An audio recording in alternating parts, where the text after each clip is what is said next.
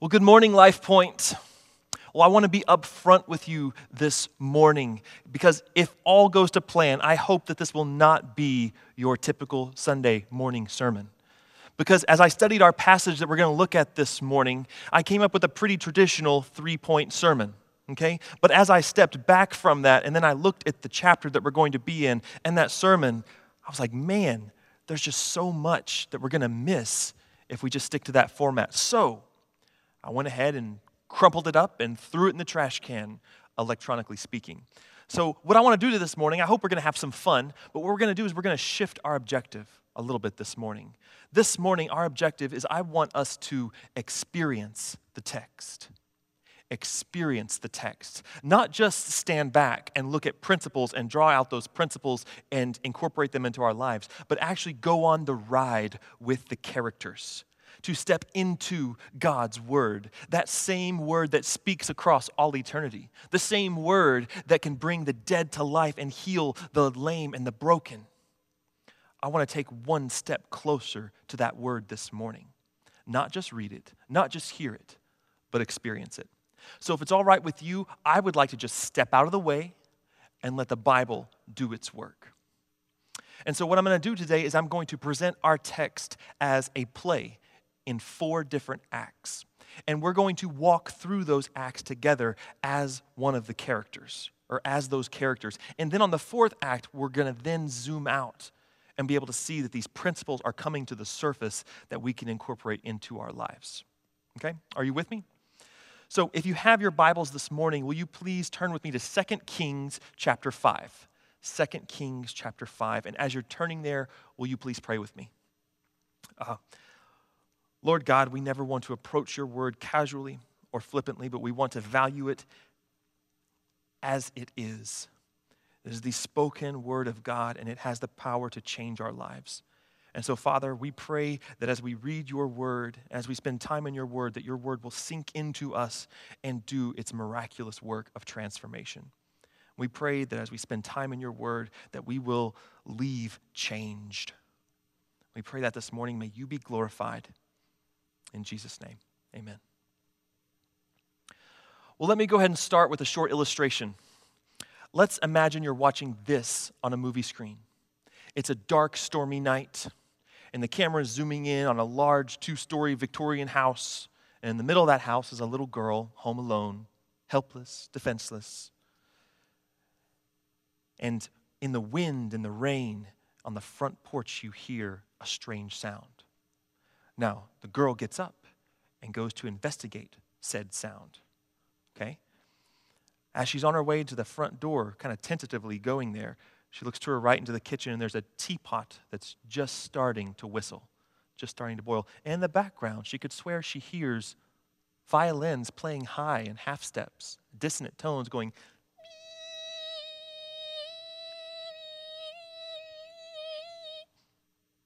She goes up to the front door and she peers through, and what does she see? Ah, a bad guy, right? Now, what kind of movie are we in? Okay, so we're, we're in a horror movie. That's great. So, why do you know that we're in a horror movie? Or how do you know that we're in a horror movie? Why is it that you could tell me the next 10 minutes of this movie without even having to see it?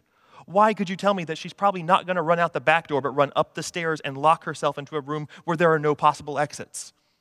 Why could you tell me that later she will exit the house, but that she'll try to start her car and lo and behold, it won't start? Okay? Why, why do you know these things? Well, it's because you knew what clues to look for that told you what kind of story you were in. Because we are trained to analyze our context and from there predict and synthesize our expectations, right?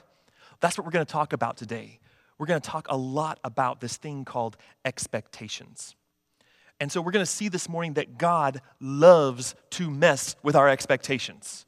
Okay? And not just mess with them. He loves to bring them to the surface, make sure that they're fully formed, nice and pretty, and then turn them on their heads. Has that ever happened with any of us in this room? Have we ever had our life going in a certain direction and then God totally turn it 180? Or is that just me? Well, guess what? God loved doing that 2,500 years ago, and He loves doing it today. Hashtag God doesn't change. okay? He is a God that loves to show us that He is a God of the unexpected. But in order to totally blow up someone's expectations, you first have to set them up just right. Okay? And that's what we're going to look at first. The first act in today's text is called Act 1, and I've titled it The Setup. Act 1, The Setup. Now, since we're going to be in 2 Kings 5, we're not going to get a whole lot of backstory. Okay, so the author is going to expect that if you're in 2 Kings 5, you've read 2 Kings 1 through 4. Okay? And since it's probably been a while since a lot of us have been in 2 Kings, let's go ahead and just take a quick crash course refresher. Okay? So we'll start big picture and zoom in. Now, where are we in history? Well, we're in a divided kingdom in Israel. Okay, so this is after David and Solomon and Jeroboam, Rehoboam. We're in a split kingdom. Okay, in the ten, in the north we have the ten northern tribes of Israel that we call Israel, um, and then in the south we have Judah. Okay, these two these two kingdoms of Israel are in a stage of deep rebellion. Okay, in the north, Baal worship is basically institutionalized. And Judah is doing a little bit better at this point, but not by much. So this is a state of deep rebellion on Israel's part. Now, last week, Dane preached a great sermon from 1 Kings 19. That's when we saw Elijah, and then we had the Ahab Jezebel conflict that was going on. Well, right now, we're basically one generation later. Elijah passed down the torch to Elisha, okay? And then Ahab Jezebel, we have Joram on the throne, and Joram's their boy. And he's pretty much right in line with his parents. Okay? Now, Elisha is, a, is the prophet. And he's a prophet during a time, like I said, of deep rebellion. And so you can guess the kind of messages that God has for his people at this point in history. It's not all warm and fuzzy with flowers, okay? It's you need to stop. You're in deep rebellion. Do not go down this path. And so the kings and the prophets, are really not getting along at this point. There's literally bad blood between Israel's king and Israel's prophet. So that's our backdrop. And now God is going to drop a variable into this backdrop. He's going to drop a non Israelite, a Syrian general, and we're going to see what happens. Okay? So, first, I want to take a look at verses 1 through 7 and see how these pieces are set up. And if you'll forgive me, we're going to kind of start and stop over the first few verses to make sure that we understand the elements that are going on. Okay? So, this is First King, no, it's not First Kings, it's Second Kings 5, starting in verse 1. It says, Now Naaman, the commander of, Syria, of the king of Syria's army, was esteemed and respected by his master, for through him the Lord had given Syria military victories. But this great warrior had a skin disease. Raiding parties went out from Syria and took captive from the land of Israel a young girl who became a servant to Naaman's wife. Now, before we move on, there's just a couple of things that I want us to see. Because if we, as 21st century folk, are going to try to experience the text as the original audience, we have to try to be able to put ourselves in their shoes. And so, right out of the gate, the first thing we need to understand is that there are shots being fired right now. Now, it's harder for us to see those shots because we're so far removed from an ancient audience, but to the ears of the Israelites, these first few verses came out swinging. Okay? So let's look at how an original audience might have read this. Naaman, oh, an enemy general, so esteemed and respected. Isn't that special? Oh, look, he's a leper too. That's wonderful. Unclean and pagan. oh, and look, as he goes around pillaging and plundering our defenseless borders, he manages to kidnap and enslave one of our precious little girls. That's perfect. You like him already, right? You can hear the author doing this to his audience, but he doesn't stop there. He makes his readers become even more uncomfortable. You can almost hear him taunting his audience through the text. He's saying, Yes, Naaman's great. And you want to know why? What does the text say? It says, because the Lord had given him victories. Victories over who, I wonder? Oh, it's over you. and the people are like, wait, are you saying that the Lord is working against us? But we're like Israel, we're the, we're the chosen people. And he's like, wait, oh, I'm sorry. Does that not fit your theology? Okay, I'm just going to let you sit in that tension for a little bit, okay? So, this is the kind of things that are going on inside the minds of the early readers. This author and the audience are having a serious discussion. Now, I want to take a look at the next verse. This is the little girl speaking, okay? Uh, chapter 5, verse 3 says, She told her mistress, If only my master were in the presence of the prophet who's in Samaria, that's northern Israel, then he would cure him of his skin disease. This little girl is the domino that makes everything fall.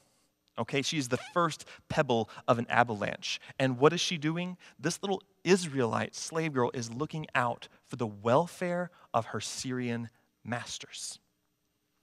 Then he would cure him of his skin disease. Now, here's a quick Bible trivia question. When in the history of Israel had God ever healed anyone of leprosy before this time? The answer never. This had never been done by a prophet before. There is no precedent to expect that anything this girl was saying was true. That's why, if I were a betting man, I would probably guess that this girl was somewhere around like eight to 10 years old, and she said something maybe a little too confidently, a little too quickly, like, Oh, yeah, my dad's strong. Yeah, he could probably lift, yeah, he could lift a whole truck, no problem and then someone actually called her on it. It's like, oh, great. Hey, there's your dad. There's a truck. Oh, and there's a crowd ready to watch. Hey, everyone, let's go watch this person's dad lift a truck. And you're like, whoa, uh, okay. Has that ever happened to any of us in here? But whatever she said, it struck a nerve with Naaman, and now he was off to the races. Let's continue reading. It says, Naaman went and told his master what the girl from the land of Israel had said. And the king of Syria said, Well, go. I'll send a letter to the king of Israel. And so Naaman went, taking with him 10 talents of silver, 6,000 shekels of gold, and 10 suits of clothes. This was a fortune. Now he brought a letter to the king of Israel, and it read, This is a letter of introduction for my servant Naaman, who I have sent to be cured of his skin disease. Have you ever said something like that to where you said something and then someone took it to the bank and things just got rolling and rolling and rolling and rolling until it was out of control? I think that's essentially what we have here. And I want to look and see how the king responds. Let's look at our next verse. 5 7 says, When the king of Israel read the letter, he tore his clothes. Now, when he tears his clothes, that's, that's like a, a really big symbol of I'm very distressed. We're probably all going to die. Okay? So he tore his clothes and he said, Am I God? Can I kill or restore life? Why does he ask me to cure a man of his skin disease? Certainly, you have to see that he is looking for an excuse to fight me. The king of Israel thought this was so ridiculous that it had to be a trick. A foreign military escort just entered his courts, and I'm sure fully armed and ready, with a smile on their faces, politely asking for a miracle. And the king got the point. He's like, you know, the king, you can hear in his words, he's like, wait, I'm not God. I'm just a godless, quasi elected official. In his mind, this was all going to be going very, very badly. He's like, I'm going to have to offend this obviously great general. He's going to get offended and go back and tell his Syrian king, and then the Syrian king's going to get upset, and he's going to take their whole army, come into here, and then we're all going to die. That's what's going to happen. So that's how our story's set up. Okay? That's our setup. But before we leave this opening act, I want us to see one more thing the thread of expectation. Because as I said before, it's going to run through this entire chapter and it's going to tie everything together. And the thing that I want us to notice is that in this part, every character reveals parts of their expectations. Naaman expects that what the little girl said was true. The Syrian king expects that Naaman's healing can be bought. That's why he sent them with a fortune. He expects Israel's king to comply, and he expects Israel's king to just order his prophet to perform the healing. He obviously had no idea of the dynamics between prophets and kings at this time. And the king of Israel, he just suspected that everyone was going to die. Because the thought of God intervening or his prophet hadn't even crossed his mind but we have a God that shatters expectations. And so that's why today's message is called Grace Unexpected. So now I want us to look at Act 2. Act 2, I have titled The Transfiguration. Okay? The Transfiguration. Let's go ahead and keep reading in verse 8. It says, When Elisha the prophet heard that the king had torn his clothes, he sent this message to the king Why'd you tear your clothes? Send him to me so that he may know that there's a prophet in Israel. And so Naaman came with his horses and his chariots and stood in the doorway of Elisha's house. Elisha sent out a message, a messenger who told him, Go and wash seven times in the Jordan, and your skin will be restored and you will be healed. And just so you know, in this text, there's not just one shot fired, there are several shots fired. Okay? Elisha has a go at the king first. He says, Send him to me. That way, at least someone will know that there's a prophet in Israel. The implication is really clear because obviously the king of Israel doesn't have a clue. And then Naaman comes, and Naaman comes with all of his horses and chariots and all the king's men. It sounds innocent enough, but I imagine this is a full fledged Prince Ali processional. This is Syria's most decorated and venerated general, and he's coming in, and they are dressed to impress, and they are armed to the teeth. Since they have carried a small fortune across the desert, no doubt that this entourage is an elite fighting force designed to protect the treasure and their most valuable general. And so the message is very clear this guy is really important, and it's in everybody's best interest that this works out well for everyone. And then Elisha doesn't even show up, he sends a messenger. Now, in terms of social etiquette, Elisha's message is very clear. A prophet of God does not bow to you, and I don't come when I'm called. Now, to a high ranking general, this is obviously a slap in the face. And so I want to see how he responds. Will you pick up with me in verse 11? Read with me in verse 11. It says, Naaman went away angry. He said, Look, I thought for sure he would come out, stand there, invoke the name of the Lord his God, and wave his hand over the area and cure the skin disease. The rivers of Damascus, the Abana, the Parfar, Pharpar are better than any of the waters of Israel. Couldn't I just wash in them and be healed? And so he turned around and went away angry. And his servants approached him and said to him, Oh, master, if the prophet had told you to do some difficult task, you would have been willing to do it. It seems you should be happy that he simply said, Just wash and you'll be healed. So, in this section, Naaman tips his hand. He reveals all the expectations that he'd been hiding up until this point, and none of those expectations are being met. He expected Elisha to come out and either show deference or at least treat him as an equal and he expected a big show for the healing. He wanted this hocus pocus, and he's waving his hands over the area and calling down the name of the Lord. He wanted a big show, and he also wanted this to be costly, not just going to a little river and dunking seven times. In all three of these expectations, his pride was offended. If he was going to experience healing, then man, he wanted to play a big part in it. But, church, that's not how God's grace works. So, church, let me say this to receive grace, it is always, by default, an affront to our pride. Because in order to receive grace, we have to put ourselves under the one who is giving grace. In this case, it's God that is the giver of grace, and Naaman is the recipient. He, Naaman's not riding shotgun, he's a recipient. And the same is true with us to receive our grace. We can't have it both ways. We're not riding shotgun.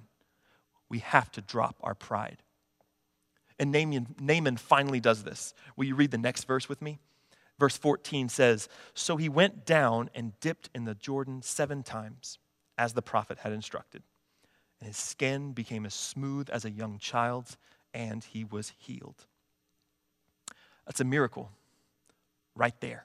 God healed a Syrian general.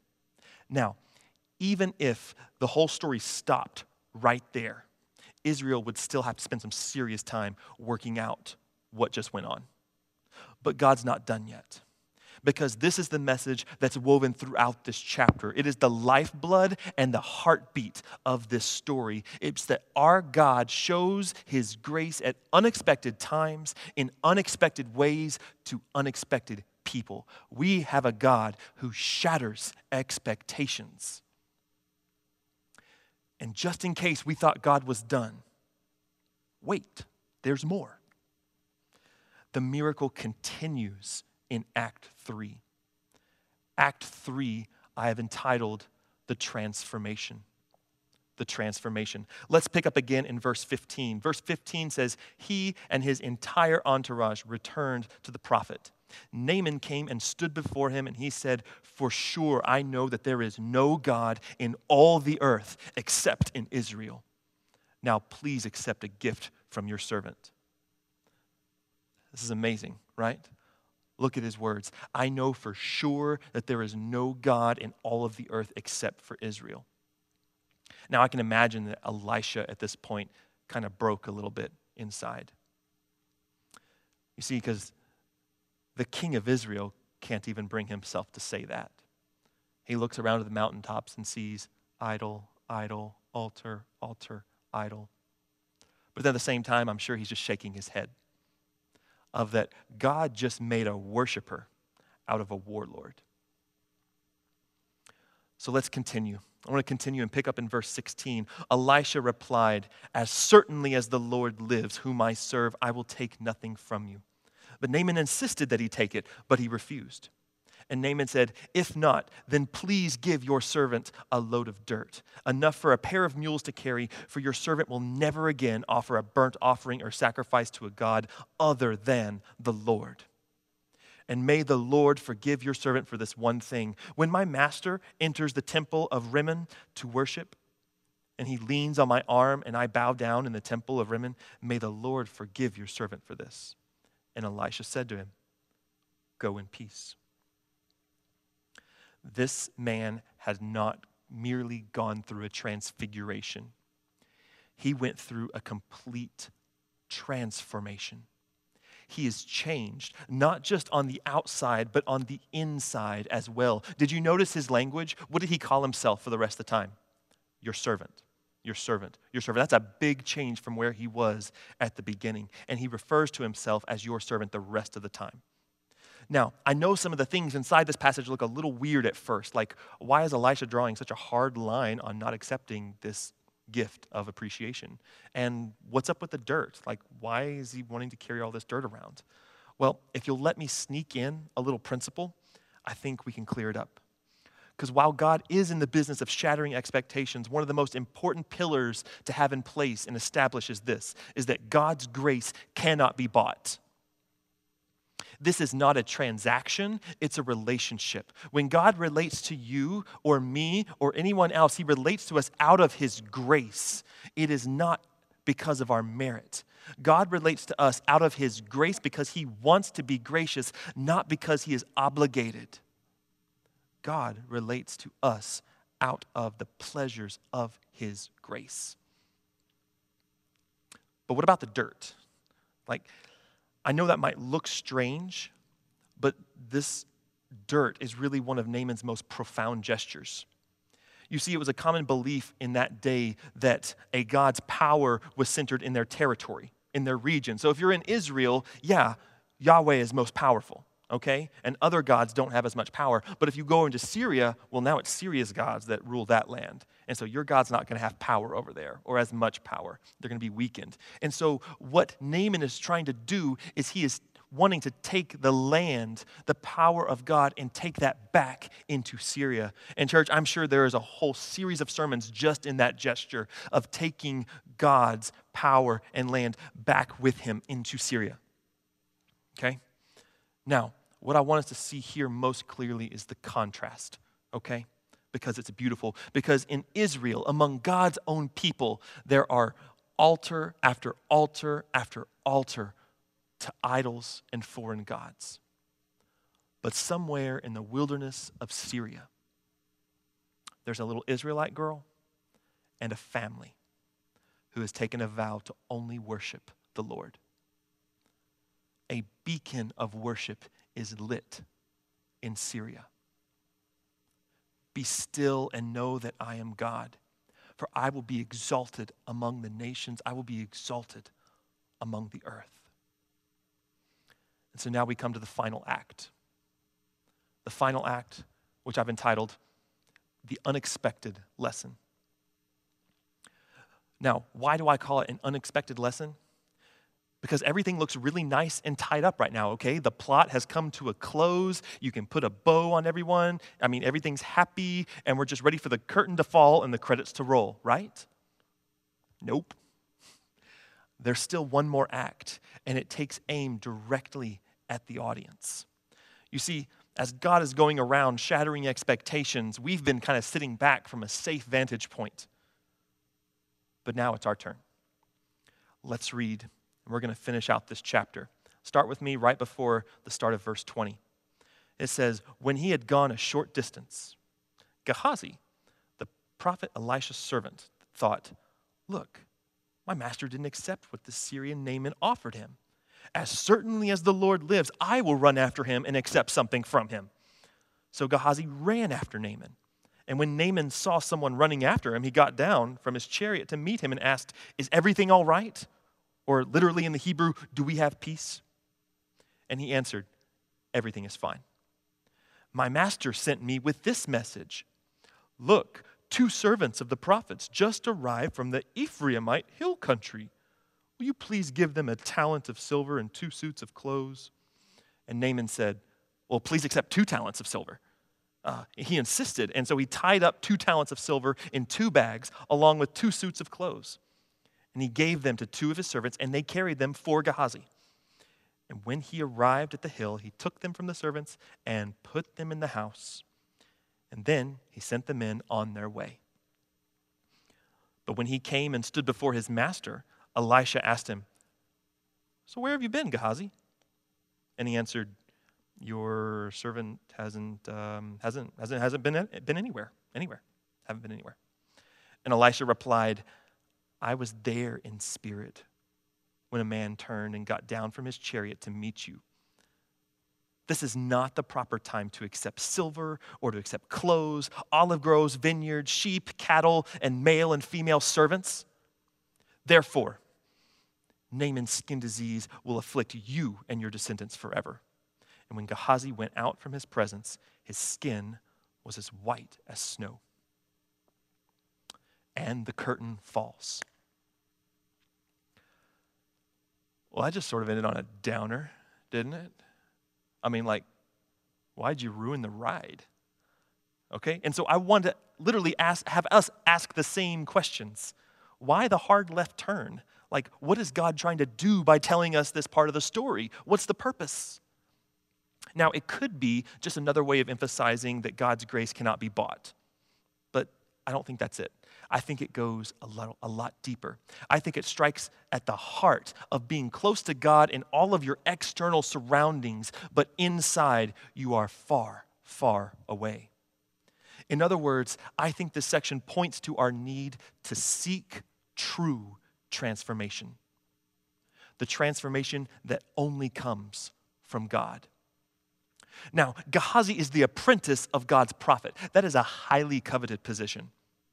He has been witness to many miracles up until this point. In fact, just a few chapters ago, he got to see Elisha bring a boy back from the dead.